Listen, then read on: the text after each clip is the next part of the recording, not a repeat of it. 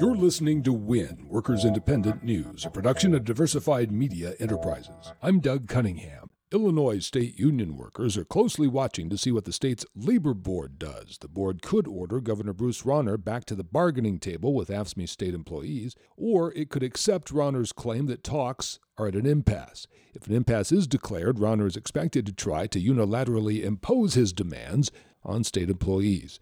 AFSCME Council 31 is calling for the Rauner administration to resume contract negotiations with state workers.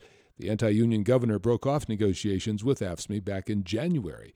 AFSCME says although it has a strong case at the labor board, the board members are appointed by Governor Rauner. SEIU Local 26 says a majority of AirServ Corporation workers have signed union representation cards. AirServ is a Delta Airlines subcontractor at Minneapolis St. Paul International Airport. SEIU says hundreds of workers signed up to be new members. They are baggage handlers, cabin cleaners, cart drivers, wheelchair agents, and other service workers. SEIU has been organizing airport workers in Minneapolis for years. Unless a new agreement is reached, 700 Harvard University janitors could strike. The old contract was set to expire at the end of Tuesday. SEIU 32BJ represents the Harvard janitors. They voted to authorize a strike days ago. The union may or may not immediately call a strike at midnight Tuesday. If progress is being made in the talks, the union leaders can decide to stay and talk rather than striking.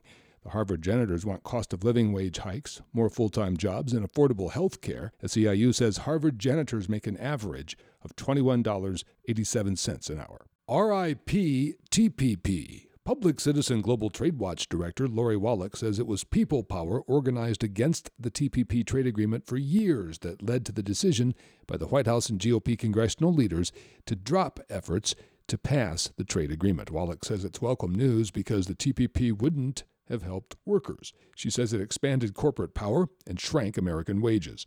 Wallach says a six year, relentless strategic campaign was waged against the TPP. Brought to you by Blue Cross Blue Shield National Labor Office, empowering working Americans with stable health coverage for over 50 years. The National Labor Office is committed to remaining the top choice for the 17 million union workers, retirees, and families they serve. Online at bcbs.com/nlo. WIN is brought to you in part by the Amalgamated Transit Union, the largest labor union representing transit and allied workers in the U.S. and Canada.